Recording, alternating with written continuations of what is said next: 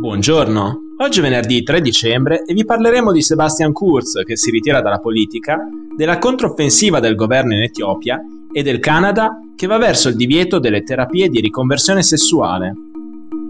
Questa è la nostra visione del mondo in 4 minuti. Ieri l'ex cancelliere austriaco Sebastian Kurz ha annunciato il suo ritiro dalla scena politica. Non sono né un santo né un criminale, sono un essere umano con punti di forza e di debolezza con errori e tutto ciò che ne consegue, ha detto il leader del Partito Popolare Conservatore durante una breve conferenza stampa. Il politico 35enne ha avuto una rapida carriera. Nel 2013, con la nomina ministro degli esteri, è diventato il più giovane ministro della storia del paese, un record superato nel 2017 quando è diventato cancelliere federale e il più giovane capo di Stato o primo ministro in Europa.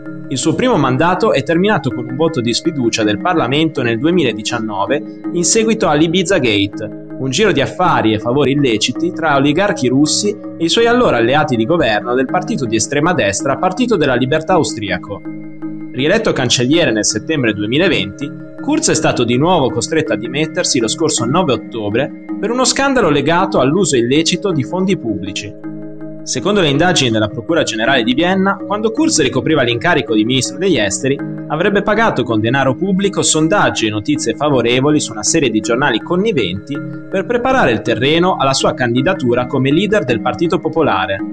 Kurz, diventato padre lo scorso mese, ha detto di voler lasciare la politica per dedicarsi al figlio. La carica del leader del Partito Popolare dovrebbe ora passare al ministro degli interni Karl Nehammer.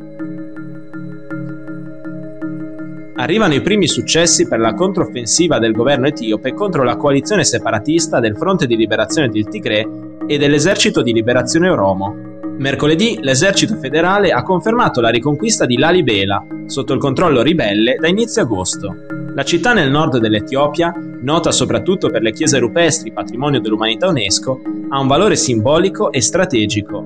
Lalibela si trova infatti a nord rispetto alla città di Dessie, il cui controllo garantisce quello sull'autostrada A2 che collega la capitale etiope Addis Abeba e quella della regione del Tigre Makallè. Inoltre, la città si trova anche sulla strada che collega l'Etiopia allo Stato e al porto di Djibouti, da cui arrivano rifornimenti vitali per lo sforzo bellico del governo etiope.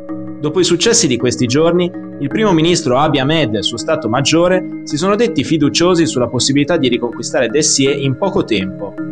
Gli sviluppi degli ultimi giorni sembravano impensabili fino a poche settimane fa. A inizio novembre, infatti, i ribelli tigrini e Oromo si trovavano a poco più di 200 km dalla capitale Addis Abeba, costringendo il governo di Abiy Ahmed a proclamare lo stato di emergenza, invitando i civili ad armarsi per respingere un attacco alla città. Quello degli ultimi giorni è l'ennesimo ribaltamento della situazione in un conflitto che va avanti dal novembre 2020 e ha già causato migliaia di morti e almeno 2,5 milioni di sfollati interni.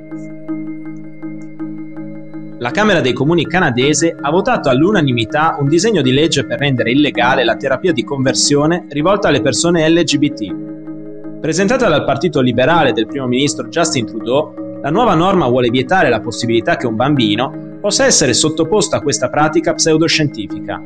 Il divieto si estenderebbe anche a un adulto o adolescente costretto a subirla contro la sua volontà.